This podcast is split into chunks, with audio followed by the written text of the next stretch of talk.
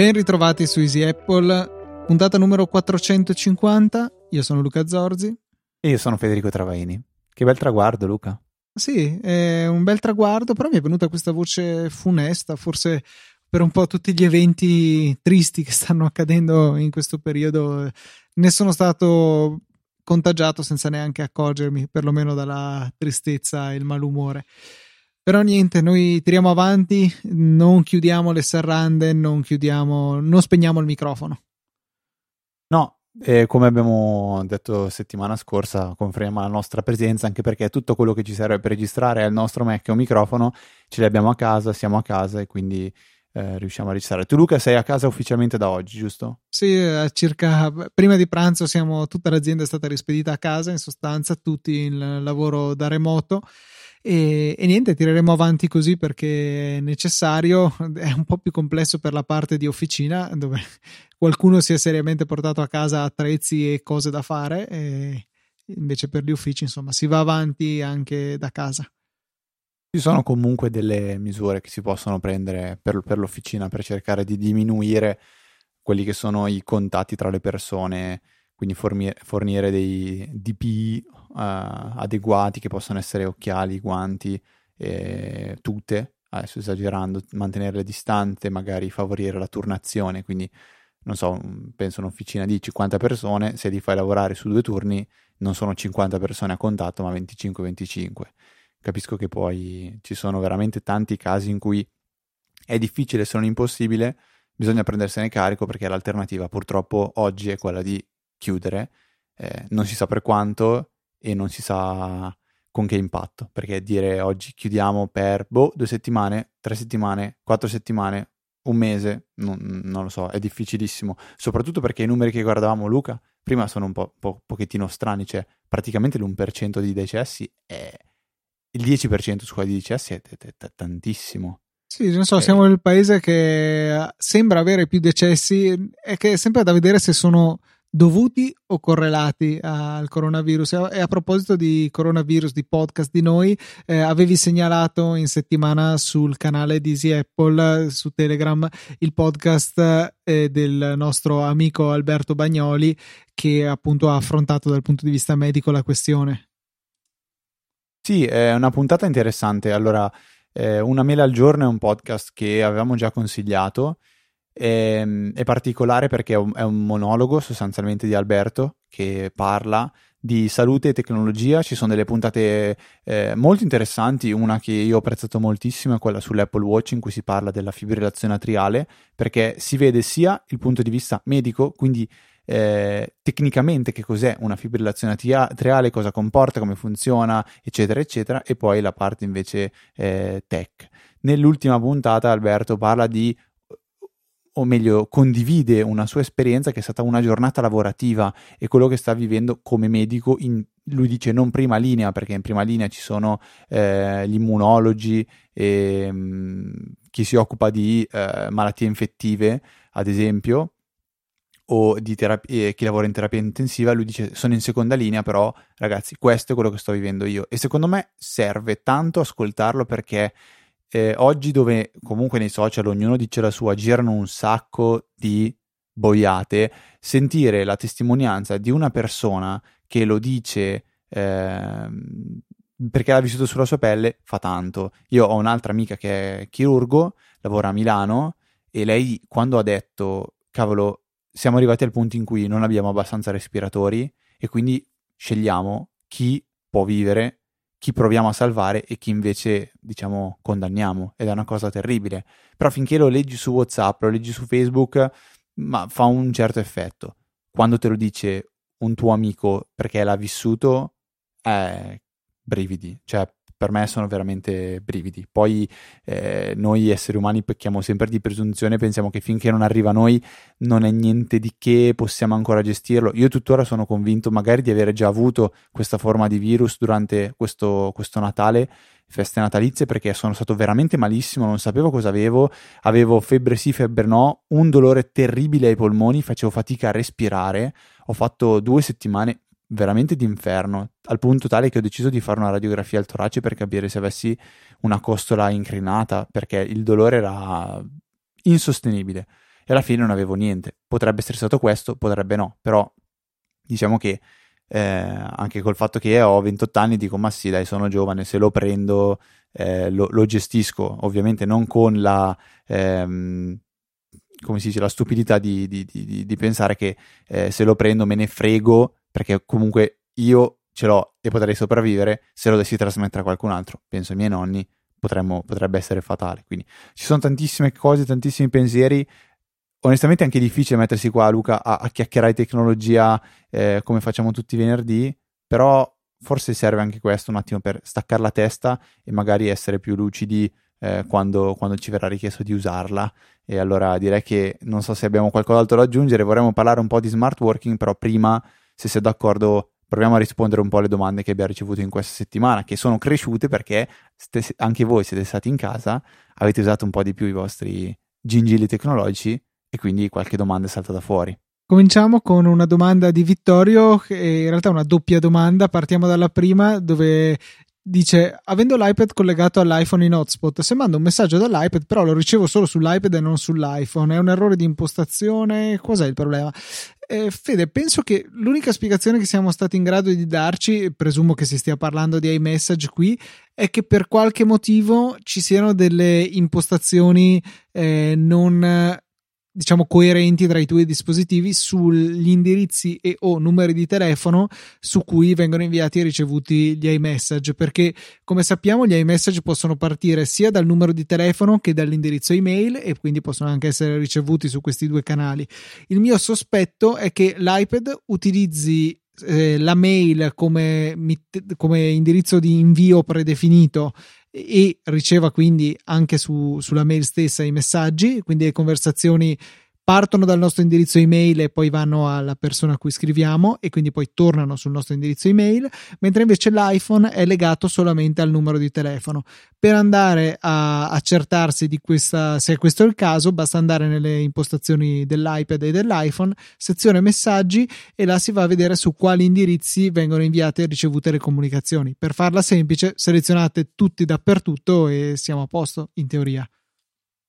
Sì, questa è un po' la, l'ipotesi un po', po', più tecnica. Poi c'è quella che però è poco plausibile ehm, riguardo il fatto che ti ricordi all'inizio quando c'era questa funzionalità Luca che tu avevi in mano l'iPad però i messaggi arrivavano sull'iPhone? Ed è lì che aspettavi dici, vabbè ma mi arriverà prima o poi il messaggio. Non so se tu hai questi ricordi No, cioè so, so che uh, tendono ad arrivare con priorità all'ultimo dispositivo che hai usato. Eh, adesso, adesso ma 5-6 anni fa arrivava sempre al dispositivo che avevi più lontano. L'algoritmo era quello. Se avevi dimenticato l'iPad in ufficio, ti arrivavano sull'iPad i messaggi. Era una roba devastante. Oggi invece arriva sul dispositivo che stai usando, cioè spesso se si sta usando l'iPhone non arrivano le notifiche sull'Apple Watch perché tanto le stai già leggendo. Potrebbe essere questo un altro motivo. Dubito eh, perché altrimenti non penso Vittorio avesse, avrebbe neanche fatto la domanda. Però questa è un'altra cosa da tenere a mente, quindi magari considerare anche questa eventualità, cioè se stai usando l'iPad ci sta che la notifica non arrivi sull'iPhone. Non ci sta che non arrivi proprio niente, neanche il messaggio, questo senz'altro.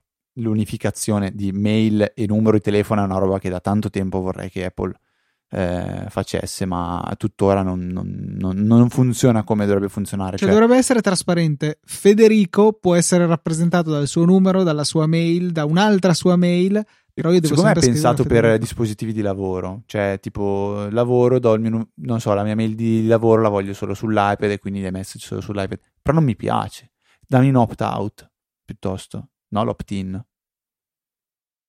Giusto cioè, o forse viceversa, dipende da cosa opti in o da cosa opti out. Però, vabbè, al di là di questo, sì, è una situazione un po' strana. Devo dire, a me la sincronizzazione multidispositivo di iMessage funziona molto bene. Ho abilitato anche eh, iMessage in the cloud che dovrebbe aiutare, o Messages in the cloud, come si chiama. E che dovrebbe aiutare a tenere il, um, tutto, tutti i messaggi ben sincronizzati su tutti i dispositivi e infatti passo costantemente da Mac, iPhone, iPad e iMessage funziona veramente bene. Abbiamo anche una seconda domanda eh, da Vittorio che dice ho un iPad di seconda generazione Wi-Fi che non utilizzo più avendolo sostituito con uno nuovo, ma avreste qualche consiglio da darmi su come poterlo usare nell'ambito casalingo essendo ancora perfettamente funzionante? Ti posso dare io un consiglio per quello che faccio io. Io ho un vecchio, um, vecchio per modo di dire, però un iPad Pro prima generazione da 12 pollici e quel che è, quindi quello grosso, e di recente ho acquistato un iPad Pro da 10 pollici, quello bello con eh, display con i cosa sono i 100 Hz, 120 Hz. Eh? Luca, aiutami, non mi ricordo quanti sono. 120?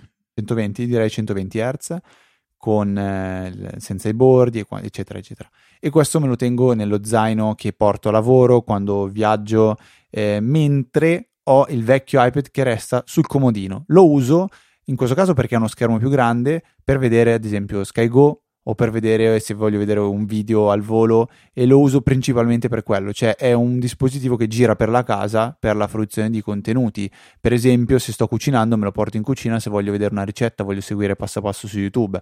Quel dispositivo che usano un pochettino tutti. Ho disinstallato tutte le applicazioni che sono a mio uso personale, quindi dal Telegram a dis- togliere la mail e quant'altro. Ho lasciato eh, YouTube, Netflix, Amazon Prime e quant'altro. Questo mi sembra un utilizzo eh, molto, molto banale. Per non pensare che eh, se tu hai dei figli eh, puoi utilizzarlo come piattaforma da gaming, quindi installare i giochini che vuoi, attivare il parental control e decidere quanto e come i tuoi figli possono giocare e sfruttarlo. Tieni presente che però un iPad 2 è fermo ad iOS 9, quindi si fa fatica ormai a trovare del software che sia compatibile. Però, però non vorrei dire una stupidata, ma metti la, l'applicazione di Netflix non funziona, ma se vai sulla pagina web di, ne, di Netflix sì. Eh, no, questo si può da iOS 13 fare guardare Netflix dal browser. L'hanno tolto? No, no si, si, può a partire da iOS 13. Non, prima non si poteva. Ah, non lo sapevo neanche. Bene. E quindi è un po' limitato. Io avevo pensato a utilizzarlo come eh, controller domotico se c'era magari appeso alla parete. Se, se per caso eh, Vittorio aveva qualche cosina compatibile con HomeKit, peccato che c'è un problema. L'applicazione casa è arrivato con iOS 10, quindi rimane tagliato fuori. Purtroppo temo che l'iPad 2 sia troppo vecchio per essere utile in maniera completa, ecco. Puoi usarlo come tagliere in cucina. ecco come un Com'è? famoso video. Prossima domanda arriva da Giorgio che dice: L'applicazione Castamatic non è male, ma ha un difetto che non riesco a capire né a risolvere. Io ascolto i podcast soprattutto con Apple Watch 4 cellular e quando vado a correre o in palestra e non mi porto l'iPhone. Castamatic sembra non funzionare se non è connesso all'iPhone, non salva i podcast su Apple Watch a differenza di Overcast o di Apple Podcast. È corretto, è così, cioè Castamatic eh, è un, la sua applicazione per Apple Watch è un telecomando per controllare la riproduzione che però avviene sull'iPhone. Eh, l'applicazione podcast di Apple, Overcast, poi ce n'era anche un'altra tipo Tiny qualcosa, adesso non ricordo, eh, invece salvano i podcast nella memoria dell'orologio e quindi possono funzionare anche in assenza del telefono. Sì, anche l'applicazione Spotify se non sbaglio si comporta così. Mm, anche Spotify è un telecomando, sì. Sì, sì, sì, in questo senso qua. Mentre l'applicazione di Apple Music permette di salvare in locale dei file. diciamo che se l'esigenza è di ascoltare i podcast salvati sul watch senza telefono a portata di mano, in questo momento Castamatic probabilmente non è l'applicazione giusta. Eh, magari Franco aggiungerà questa funzionalità in futuro, però al momento attuale non è disponibile. Ok, domanda successiva invece arriva da un ascoltatore che si chiama Francesco e dice Fino a circa un anno fa utilizzavo l'applicazione Contact XL per, organizza- per organizzare i miei contatti in gruppi e in particolar modo mi trovo bene ad inserire nel, nel, um, dei codici univoci scusate, all'interno del campo 9 per poi fare delle ricerche ed, ed, organizzare in gruppi. Da qualche tempo però questa applicazione è totalmente cambiata e non mi consente più di organizzarmi in questo modo. Allora ho deciso di cercare un'altra, ma dopo una lunga ricerca, dove ne ho provate almeno 6 diverse anche a pagamento, non sono riuscito a trovare nessuna app che possa compiere questa selezione. Voi conoscete qualcosa di questo genere? Premesso che Luca, non so se tu usi qualche applicazione per i contatti, ma io non uso praticamente nulla perché io quando creo un contatto metto nome e cognome e eh, metto nel campo dell'azienda se è un'azienda o metti che è un dottore, scrivo chirurgo, radiologo, psicologo, eh, gelataio, qualcosa del genere, in modo da poterlo ritrovare. Poi metto, eh, vabbè, la mail il numero di telefono, l'indirizzo, perché anche dei miei amici a volte mi dimentico sempre dove abitano e tutte le volte devo andarmi a cercare la conversazione su WhatsApp o su Telegram, cercare la via, un Arturo di Bari. Allora la salvo lì, così basta dire anche a Siri, portami da e funziona. E poi il compleanno, perché mettere il compleanno nei contatti è una cosa fondamentale per me. Però non uso niente di diverso da quello che mi fornisce direttamente Apple. So però di un'applicazione che si chiama Card Hop di Flexibits, quindi stessi sviluppatori di Fantastical, che ehm, è molto apprezzata. Quindi nel caso in cui Francesco non conosca questa applicazione, mi sento di consigliargli questa. Non so dire se fa il caso suo, perché non ho capito esattamente qual è poi la sua necessità. Quella di aggiungere un, un, un codice univoco all'interno del contatto. Penso si possa fare dentro il campo dell'azienda, ad esempio, o nel campo note, eh, direttamente da iOS non ho capito concretamente la necessità. Luca, non so se tu vuoi aggiungere qualcosa o... Direi di no, anch'io mi limito a utilizzare l'applicazione nativa. Eh, avevo provato a fare dei gruppi, ma, ma, alla fine è finito nel nulla, non è qualcosa da me che avevo provato ma non è qualcosa che uso, cioè io semplicemente mi limito a cercare la persona eh, direttamente da Spotlight, cerco Federico Travaini, cerco non lo so, la persona qualsiasi che viene. Stavo cercando un personaggio famoso che, che fosse simpatico, ma in questo momento non, non mi veniva in mente nessuno. Steve Jobs, è un po' triste, no? non difficile chiamarlo. Tim Cook, cerco Tim Cook, mi viene fuori il numero di Tim e lo chiamo. Non, eh, non ho altre necessità, semplicemente di solito appena vengo a conoscenza del compleanno di una persona lo scrivo nel, nel, contatto così poi il giorno stesso mi arriva la notifica alle 9 dall'iPhone e posso fare lo splendido far finta di ricordarmi i compleanni di tutti. Ultima domanda arriva da Andrea che dice uso giornalmente mappe per lavoro e ci salvo soprattutto i luoghi delle gite che vorrei fare. Ho creato per questo delle raccolte ma il problema è che non c'è la funzione per rinominare alcuni luoghi su certi se trascino a sinistra mi dà anche l'opzione per modificare e rinominare, su altri no.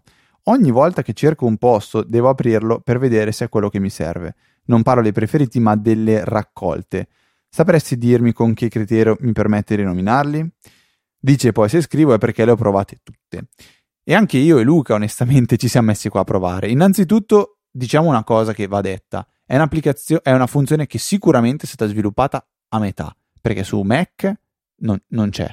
C'è, c'è, veramente in maniera disordinata e parziale e quasi inaccessibile. Cioè, il metodo con cui si, allora è facciamo, lasciata lì. Magari Fede, facciamo un passo indietro. Cos'è? Penso con iOS 13 è stata data la possibilità nell'applicazione mappe eh, Apple Maps di fare delle raccolte di luoghi, ad esempio i miei ristoranti preferiti e ce li salvo dentro, oppure i miei parenti, nonno, zia, cugino e salvo dentro le, le posizioni. Il metodo con cui su iOS si salvano questi luoghi è seleziono ad esempio il ristorante da Topo Gigio, lo, lo, tocco in modo che mi vengano fuori tutti i dettagli, via Pinco Pallo 112, il numero di telefono, eccetera, e ho aggiungi A e posso aggiungerlo a una di queste raccolte, ad esempio i miei ristoranti preferiti.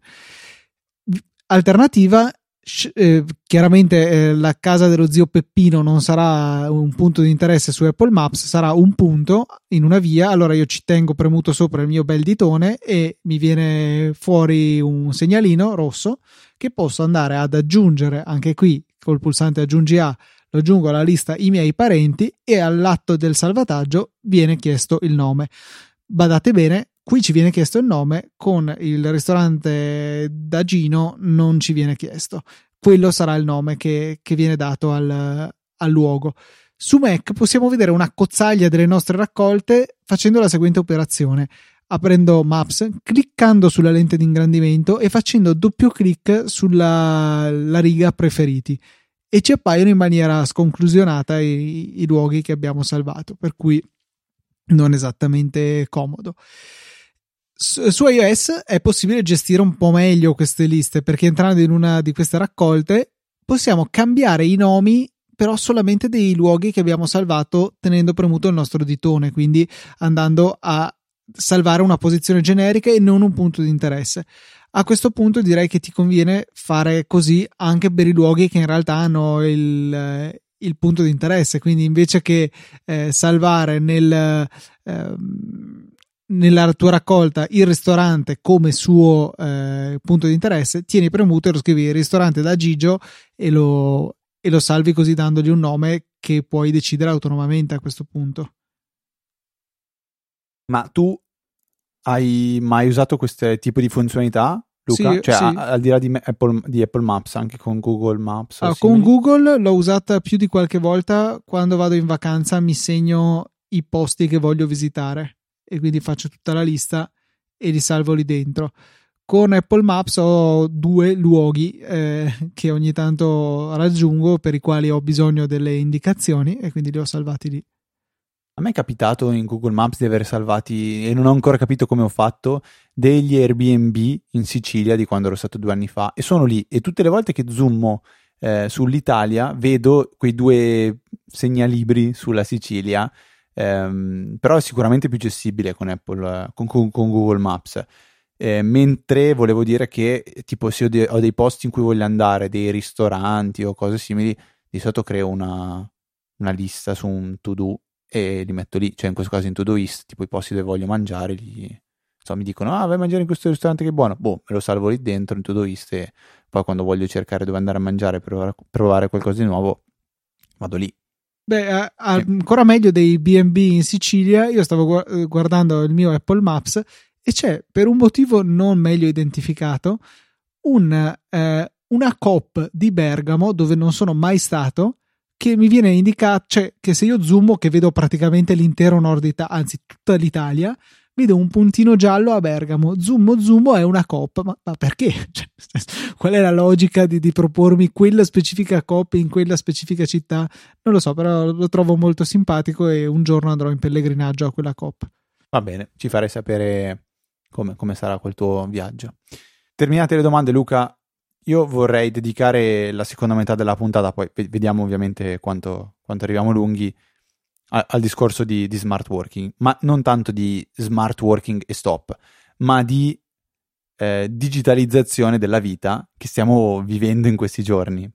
Quindi io in particolare ho provato anche eh, qualcosa di, di- di nuovo che mi sono sempre detto prima o poi lo farò, adesso mi trovo di fronte non, a- non più alla curiosità ma all'esigenza. Per, per esempio dico la, la spesa online di cui ho fatto una piccola esperienza che volevo condividere prima, però prima vorrei- volevo raccontare un, un aneddoto simpatico, eh, cioè ci, ci stanno venendo fuori anche delle boiate scandalose, tipo applicazioni che con la realtà aumentata ti dicono se ti trovi a un metro di distanza o meno da una persona. No, ti giuro, ti giuro. Cioè, dimmi tu se puoi pensare di camminare col telefono, puntare, non so, pensa di essere all'Esselunga e col telefono, mentre fai la spesa, controlli di essere a un metro di distanza dalle persone. Cioè, queste sono veramente delle cose imbarazzanti. Cioè, non penso che, che sia serio. Cioè, non può essere seria una cosa del genere. Ma è veramente imbarazzante, però c'è, Luca. Ti assicuro che c'è perché ne ho sentito parlare e non ho voluto approfondire. Mi sono soltanto fatto una grossissima risata. Così come tanta gente se ne sta approfittando. Ad esempio, eh, io e mio papà abbiamo acquistato eh, per l'azienda un um, flaccone da dico 20 litri di simil a mucchina. Dico a mucchina per dire generico.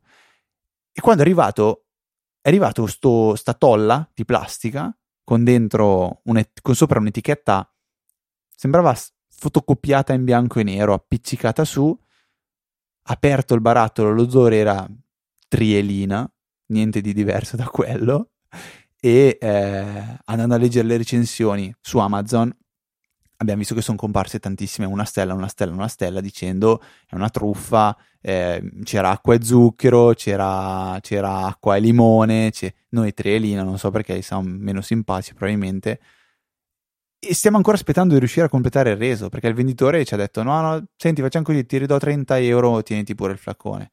No non mi riprendo 30 euro ti viene a riprendere il tuo robo e mi ridai i soldi quindi da un lato eh, c'è sicuramente qualcuno che se ne, sta approfittando, eh, se ne sta approfittando sta facendo qualche boiata dall'altro invece salta fuori qualcosa di, di interessante per, per, esempio io ho provato a fare la spesa online che come dicevo prima con Tigros perché era quello più eh, accessibile celermente. La differenza è che non te la consegnano a casa, ma fai una sorta di self. Quindi dall'applicazione che fa pena. L'applicazione del Tigros fa pena. Cioè una roba mi frustavo mentre la usavo. Eh, scegli tutto quello che vuoi mettere nel carrello con le quantità e alla fine confermi. Scegli dove vuoi andare a ritirare eh, la spesa e scegli una fascia oraria. Però c'è un piccolo difetto che non mi ha fatto impazzire, cioè non ti dice subito cosa c'è e cosa non c'è. Lo scopri quando vai a ritirare la spesa. Io avevo scelto fascia orario 18, 18 e 30 e alle 17.50, 17.45 mi arriva una mail di conferma con scritto Ciao Federico, la tua spesa è pronta. Questo è quello che c'era, questo è quello che non c'è. Quindi l'ho scoperto praticamente 10 minuti prima di andare a tirare la spesa. Vado al Tigros, arrivo tutto, diciamo così, abbastanza in maniera automatica, eh, entro col carrello, eh, senza ovviamente fare nessuna coda, digito a terminale qual era il codice della mia spesa, arriva un, rag- un ragazzo dopo un 5 minuti, mi consegna la spesa e gli dico però porca miseria, non potete dirmelo prima cosa manca, che mi organizzo? E da lì lui mi spiega che in pratica si può entrare dentro il supermercato, prendere ciò che vuoi aggiungere, alla cassa non pagare, ma, ma dire che devi pagare al self, arrivi al self, lui ti aggiunge quello che hai preso e poi ti porti a casa tutto. Cioè, l'esempio banale è avevi preso le uova in sconto, non ci sono più, prendi altre uova, una roba simile. Però tutto sommato una bella esperienza. Eh, mi ha dato un sacco di sacchetti, veramente mi, avrà dato 5 sacchetti perché ogni tipologia di alimenti era separata, cioè la parte delle verdure era in un sacchetto, le carni in un altro sacchetto, le cose del bagno in un altro sacchetto. Tu, Luca, hai provato a fare spesa online? Proverai? Se, magari non so se c'è a Verona. Di, no, sì, sì, c'è, sì, c'è sia questa modalità che hai descritto dell'ordini e poi te lo vai a prendere. So che lo fa l'S lunga, peccato che lo faccia nell'S lunga più lontano che c'è da casa mia quindi invece quello che ho a due chilometri non, non, non, ce l'ha e posso andare a ritirare la spesa dall'altra parte della città che non è esattamente comodo e, e se no posso direttamente farmela consegnare a casa che forse è la cosa più pratica. La realtà è che l'ho fatta l'altro giorno quindi per adesso per questa settimana sono senz'altro a posto. Eh, da provare però sicuramente cioè, diciamo che anche cosa a cui non diamo peso come ma sì vado a fare la spesa forse sarebbe il caso di darci un po' di peso in più e io stesso sono colpevole di questo. Insomma l'altro giorno sono andato lo stesso a fare la spesa per carità osservi le precauzioni nel senso stai un po' più distante dalle persone cerchi di non scatarrare in giro cosa che invece facciamo tutti liberamente no sto scherzando scherzi a parte insomma cioè ci sono delle precauzioni che tutti quanti dovremmo cercare di, di assumere e, e magari la spesa online può essere un aiuto in più. Poi, come al solito, se poi più si è avanti con l'età, più questo sarebbe importante, però più è difficile che si abbia accesso a questo genere di strumenti. Eh, non so che supermercato prendeva le ordinazioni anche al telefono, che dai, può essere già più accessibile per un anziano. Sì, però magari hai il nipote, il figlio che ti dà una mano a fare l'ordine, lo faccio io per loro, tanto puoi scegliere l'indirizzo di consegna e glielo fai consegnare direttamente a casa volendo, quindi e il problema è che adesso sono super intasati tutti questi, su, questi, tutti, tutti questi servizi, ma penso che piano piano si, si sblocchino e si potenzino perché tutto sommato eh, si sposterà eh, la, la, parte di produzione si sposterà verso quei, quei, quella tipologia di servizi perché ne avremo bisogno sicuramente almeno per le prossime due settimane e quindi qualche magari azione correttiva verrà fatta. Eh, curiosissimo Luca come se tu oggi provi ad acquistare un paio di cuffie per PC, praticamente la prima consegna te la fanno ad aprile, così come per le webcam, perché tante aziende hanno dovuto correre ai, ai ripari, diciamo, per dotare i propri dipendenti di tutti quegli strumenti che possono servire da casa per lo smart working, perché vuoi non avere Skype? Per poter parlare, per poter condividere lo schermo, vuoi non avere TeamViewer? O qualcosa di simile che però non è lo strumento corretto, ahimè, per fare eh, smart working da casa, eh, perché c'è un grosso problema, che il computer che ha a casa il tuo collega, che computer è? È un computer pieno di virus, è un computer con dentro un keylogger, è un computer... Chi lo sa? Se io uso TeamViewer, tutto sommato sto aprendo le porte del computer che c'è in azienda, quindi le porte alla rete aziendale a chissà cosa. Lo strumento per fare smart work eh, eh, in maniera corretta, Luca, è, da, è fornire al dipendente dell'hardware. È ovvio che era impossibile pensare in queste due settimane di preparare magari centinaia di portatili eh, e non solo perché io è una roba che ho fatto fatica a, a, a capire a crederci, ma quanta gente non ha la connessione a casa?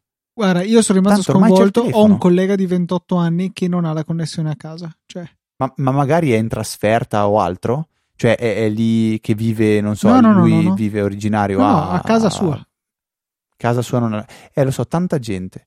E quindi tu dovresti dargli anche qualcosa per potersi connettere. E in, su questo devo ammettere che ci sono venuti incontro tanto sia Tim, sia Vodafone e sia Wind 3. Perché hanno offerto ai clienti privati, se non sbaglio, minuti e giga quasi illimitati. Sì, per fortuna, perché cioè, in questo caso, se no si era, si era fregati. Eh, a questo proposito, non è direttamente collegato all'emergenza, allo smart working in generale, però può tornare utile. Volevo segnalare un'offerta che ha lanciato qualche tempo fa Team che prevede che se si è clienti sia sul fisso che sul mobile, sul mobile si abbiano giga illimitati, che sicuramente può fare comodo.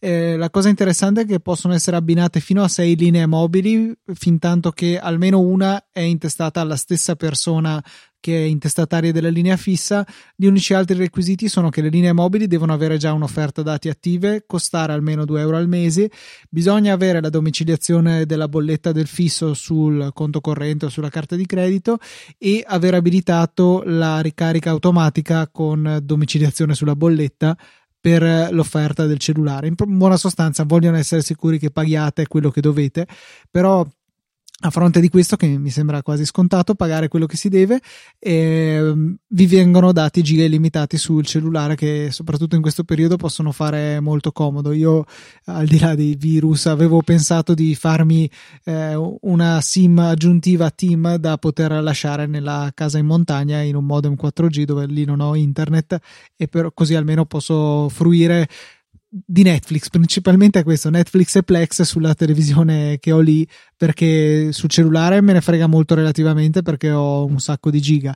Eh, sull'iPad, vabbè, posso anche fare tethering, invece sulla televisione è un po' scomodo connettersi al tethering, quindi eh, questa offerta di team può risultare molto comoda in molti casi, si chiama Team Unica e dateci un'occhiata se siete clienti team già adesso insomma e, e potreste gratuitamente avere accesso a questo servizio Comunque tu Luca per eh, smart working stai usando TeamViewer, una VPN, altro? Sto usando, eh, bah, ho, ho, il portatile aziendale e quindi posso usare la VPN. Quello che ho fatto in realtà è che eh, utilizzo il mio Mac, mi sono installato lì la VPN e, e lo utilizzo da lì, salvo quando ho bisogno di qualche programma per Windows che apro sul portatile aziendale. I colleghi invece che hanno solo delle workstation fisse, loro in VPN si connettono e poi desktop remoto.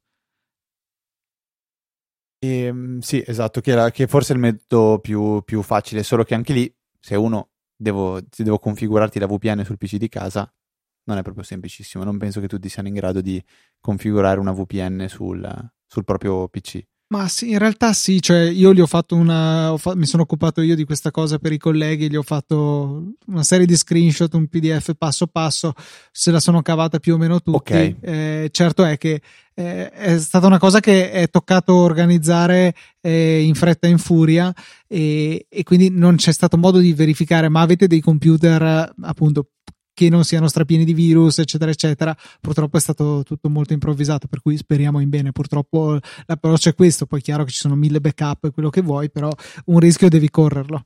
Sì, però eh, come dici tu, se uno ha Windows 10 e uno ha Windows 8 e l'altro ha Windows 7, cioè può, può creare problemi. Io a tal proposito non mi ricordo il nome esatto, ma noi abbiamo un servizio è un, un diciamo così, una, una, licenza Sonic qualcosa, non mi viene in mente, magari adesso te, tu lo sai, che è un servizio sostanzialmente eh, per il firewall, dove dando un indirizzo dell'IP pubblico esterno eh, e una porta, eh, visitandolo da un qualsiasi PC viene richiesto un'autenticazione tramite nome utente e password e se fornite correttamente nome utente e password viene scaricato un installer automatico per la VPN sul PC.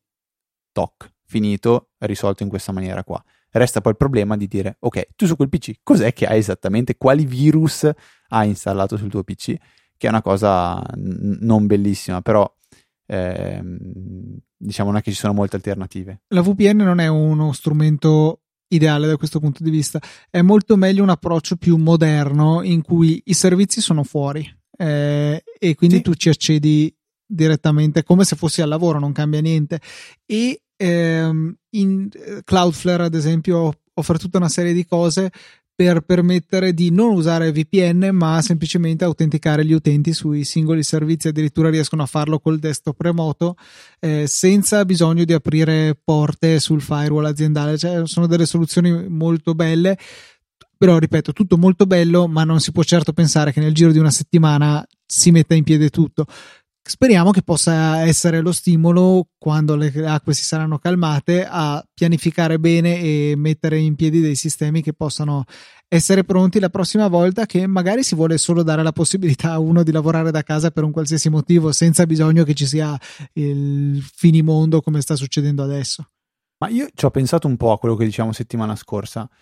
Due, co- due sono i miei pensieri. Uno, questo periodo servirà non tanto a testare lo smart working, ma quanto a far passare la paura dello smart working a, a, tante, a tante, aziende. Cioè, vedere che comunque con lo smart working, smart work, il, come si chiama? Il lavoro agile il, in italiano. Il lavoro da casa, eh, diciamo così. Lavoro agile in italiano, la traduzione ufficiale è questa.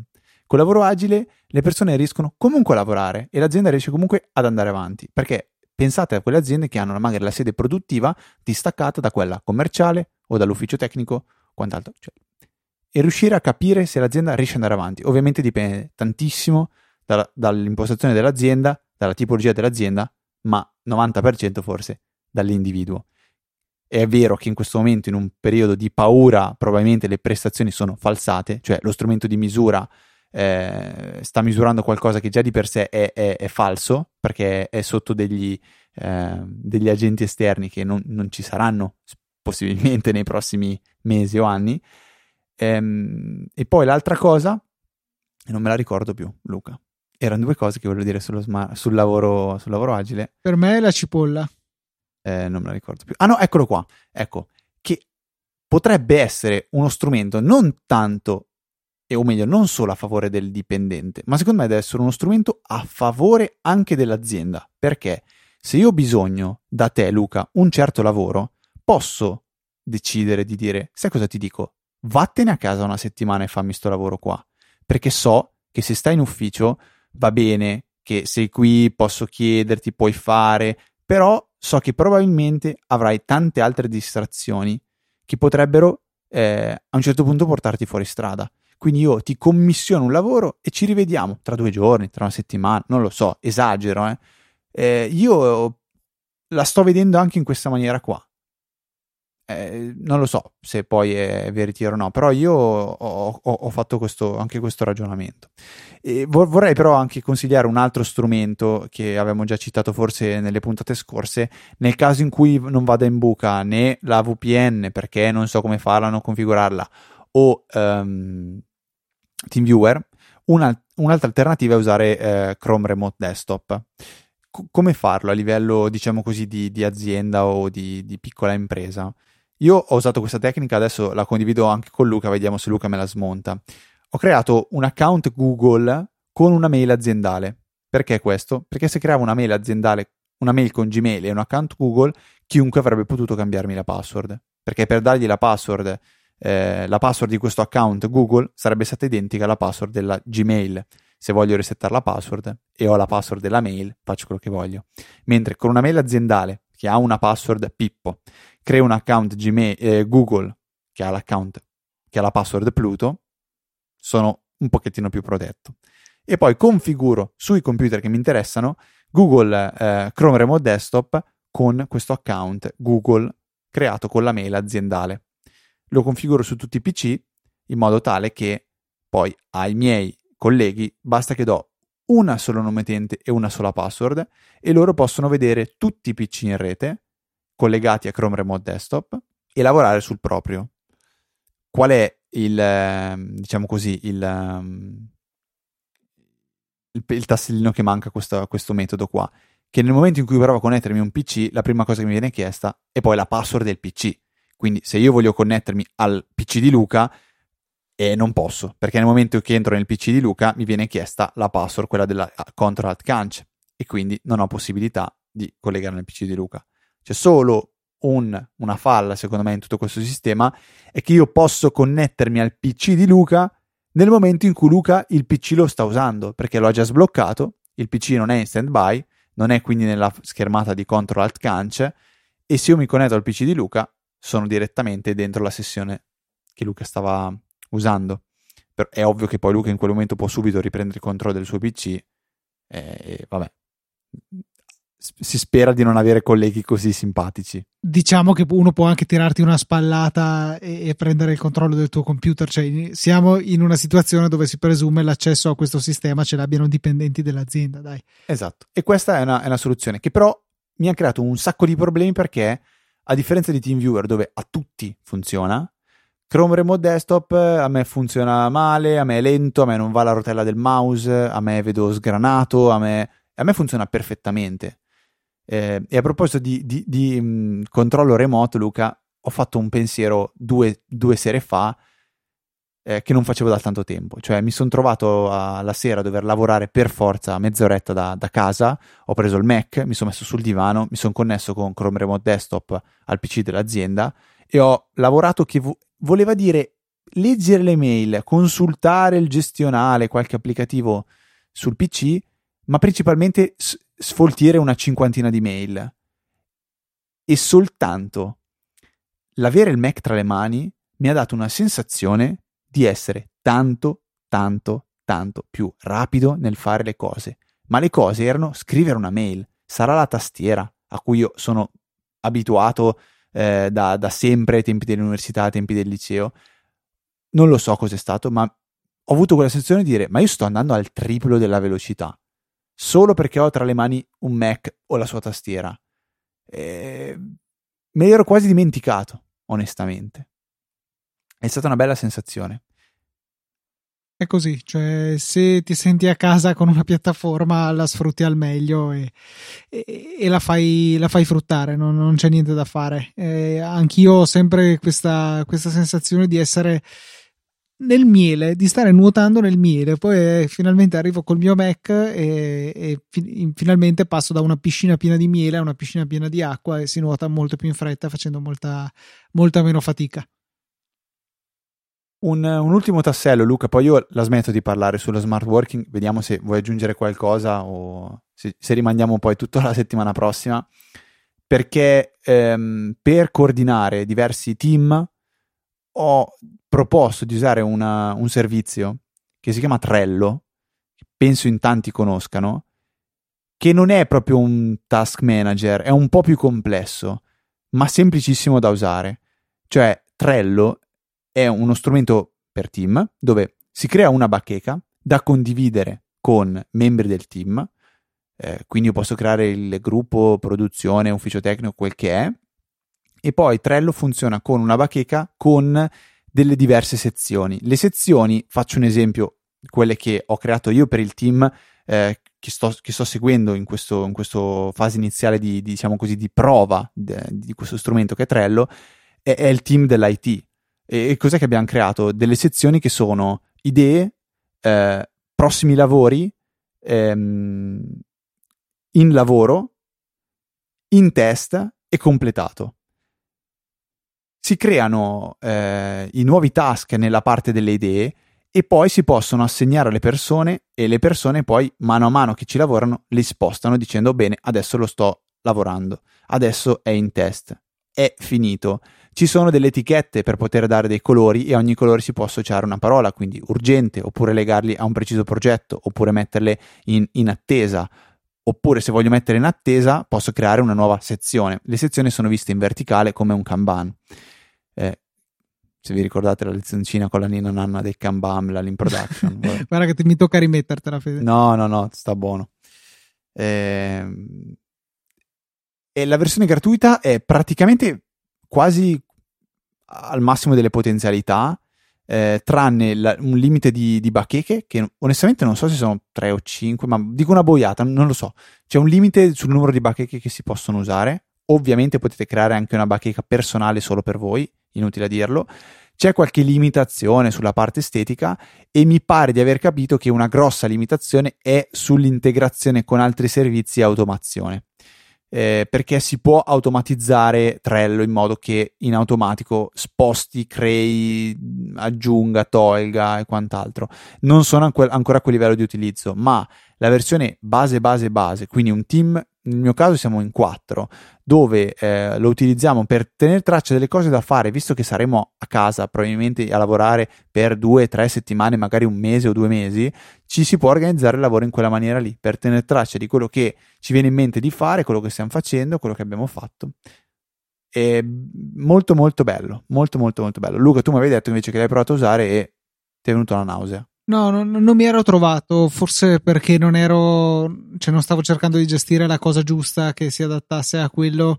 Non so, no, non mi piace questo, questo metodo di, di, gestione, cioè proprio il sistema non, non, mi si applicava, insomma, non mi ci trovavo. Ma l'avevi usato per te stesso e basta? No, per il lavoro team. eravamo in due che provavamo a usarlo, ma è un po' finito nel niente. Ok. Tu usi Slack? Hai mai pensato di usare Slack? Hai mai capito Slack? Lo uso un po' sullo Slack di saggiamente per il canale Smart Home e basta. Io è una cosa che vorrei capire come usare in un'azienda, ma non lo so, perché alla fine per tante cose c'è la mail, però la mail probabilmente non è lo strumento corretto. Girano un miliardo di mail, devi ricordarti a chi mandarla, a differenza dei gruppi in Slack e quant'altro. Però mi fa paura dover spiegare poi alle persone c'è anche Slack, però c'è la mail, però c'è anche Slack e rischi di spezzare le cose. Quindi ero curioso di sapere se magari qualcuno usa Slack, condividere il pensiero a qualche ascoltatore eh, dicendo io lo uso così, lo uso così. Mi piacerebbe magari non in un team di due, tre persone, ma in, in un'azienda piccola, mm, piccola, media. Quindi facciamo così dalle 30, 40 persone in su, una roba del genere. Mi piacerebbe molto leggere la vostra, eh, la vostra esperienza. Detto questo, Fede, direi che abbiamo sproloquiato alla grande su tutto questo argomento. Mi sembrava doveroso. Probabilmente anche la settimana prossima avremo altro da aggiungere. Spero tanti follow up su questa cosa. Sicuramente sì, delle, le esperienze dei nostri ascoltatori possono essere molto utili per riportarle in puntata in modo da condividerle con tutti e poi possono essere uno spunto di discussione interessante per noi due. È una puntata un po' anomala, è un periodo un po' anomalo, però ci, ci sembrava giusto fare così, ci piace fare così, speriamo che voi lo apprezziate, anche questo può essere un follow up, per farcelo arrivare ci sono i contatti che vi dirà dopo Fede Invece adesso è mio compito, dovere, ringraziare tutti coloro i quali sono stati così generosi da supportare il nostro lavoro. Dobbiamo ringraziare Pierpaolo Lambrini, Massimo, Davide T, Francesco P, Marco De Jesus Maria e Enrico Carangi per il loro supporto. Questa settimana sono stati loro i nostri intrepidi donatori per chi volesse fare lo stesso, sito easypodcast.it, in alto trovate supportaci, lo trovate invece nascosto del menu se steste usando un iPhone e poi lì trovate tutte le indicazioni del caso per fare la vostra donazione con Satispay, con Apple Pay, con la carta di credito, con PayPal, insomma ci sono un po' tutti i modi e poi a questo punto Fede, faremo anche bollettino postale la prossima volta. Prima dei contatti Luca, un, un prodotto della settimana che è scontato, però meglio ricordarlo. È scontato effettivamente, cioè in sconto. Ah ok, va bene, bella, andiamo a casa. E il Fire TV Stick 4K che in queste settimane penso tor- tornerà utile a tantissime persone, magari anche da regalare a qualcuno che è a casa un po' triste, che dice cavolo non posso uscire, non posso fare niente. Fare TV Stick 4K, si collegano a TV e poi avete praticamente qualsiasi forma di intrattenimento per eh, poter eh, vedere serie TV e quant'altro. Eh, ricordate anche che tra l'altro Amazon Prime se non erro, sarà gratis per poter vedere eh, le serie TV e i film di Amazon Prime. Così come mi è arrivata una mail ieri: Infinity regala due mesi di Infinity gratis. Spero non ci sia il trabocchetto della serie, poi ti rinnovi in automatico e balle varie. Però dai delle belle iniziative per uh, combattere la noia che ci tartasserà in queste, in queste, settimane. Speriamo di poterci annoiare. C'era anche una pagina, Fede, che magari cerchiamo di mettere nelle note della puntata con tutti i servizi gratuiti per aiutare in questo periodo. Sì, quella pagina del governo. Mettiamola, mettiamola. Va bene, la mettiamo, la mettiamo.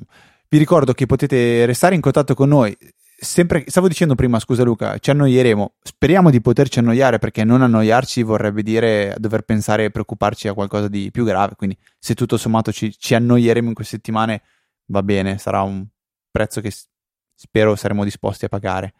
Eh, quindi mi raccomando, state in casa, recuperate. Noi abbiamo fatto questo lavoro. 451 puntate da ascoltare. Penso che se iniziate ad ascoltarle da, da domani, probabilmente tre mesi li occuperete ad ascoltare soltanto Easy Apple. Quindi mi raccomando, fate bravi. Altrimenti potete scriverci a info-easyapple.org o ai nostri canali Twitter che sono ftrava e lucatnt. Cercheremo di restare con voi anche in questa settimana. Tutti gli altri canali, mezzi di comunicazione nostri li trovate eh, digitando l'indirizzo easyapple.org o più banalmente cercando su Google Easy Apple, li troverete tutto, tutto, tutto, tutto, compreso il, tana- il canale Telegram. Per questa 450esima puntata è veramente tutto. Un saluto da Federico. Un saluto da Luca che vi invita ad ascoltare tutti i 35 giorni, 6 ore e 48 minuti di podcast che trovate su easypodcast.it. Ah, quindi un mese, non tre mesi, ho esagerato. Questo è Easy App, eh, cioè, scusa, è tutto il network tra l'altro. Ah, ok, va bene, dai. Allora, vabbè, ok. E rimangio quello che ho detto dei tre mesi. E dai, ci sentiamo la settimana prossima con una nuova puntata di Easy Apple.